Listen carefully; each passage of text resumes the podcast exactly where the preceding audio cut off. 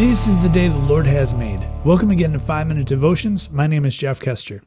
Today we'll be continuing our walk through the book of James, and I'll be reading James chapter 5, verses 13 through 18. And as always, I'll be reading from the New Living Translation. Are any of you suffering hardships? You should pray. Are any of you happy? You should sing praises. Are any of you sick? You should call for the elders of the church to come and pray over you, anointing you with oil in the name of the Lord. Such a prayer offered in faith will heal the sick, and the Lord will make you well. And if you have committed any sins, you will be forgiven. Confess your sins to each other and pray for each other, so that you may be healed. The earnest prayer of a righteous person has great power and produces wonderful results. Elijah was as human as we are, and yet when he prayed earnestly that no rain would fall, none fell for 3.5 years. Then when he prayed again, the sky sent down rain, and the earth began to yield its crops. The title of this section is called The Power of Prayer, and I think sometimes we forget about the actual power of prayer and how important it is to have in our lives, in our daily routine. So often we just ask God for the things that we feel that we need. You know, when we're suffering or something's going on in our life that's not good, that tends to be one of the few times we go to God.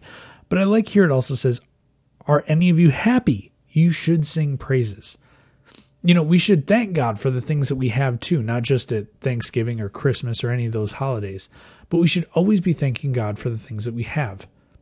But when it comes to the power of prayer, we forget how powerful it actually is and how important it is that we actually have it.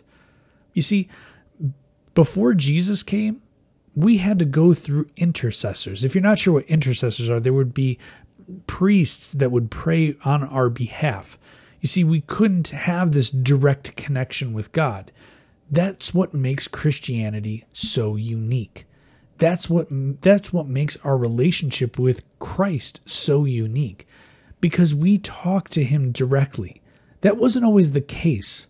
You know, back before Jesus died on the cross, before the temple curtains were torn in two, we had to go through somebody else to pray for us. But now we have this direct correlation, this direct connection to God. It's like a lifeline right there. It's that red bat phone that we can call at any point in time.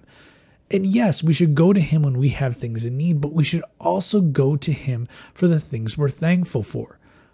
You see, you remember the story about the 10 lepers where 9 didn't come back and only 1 did?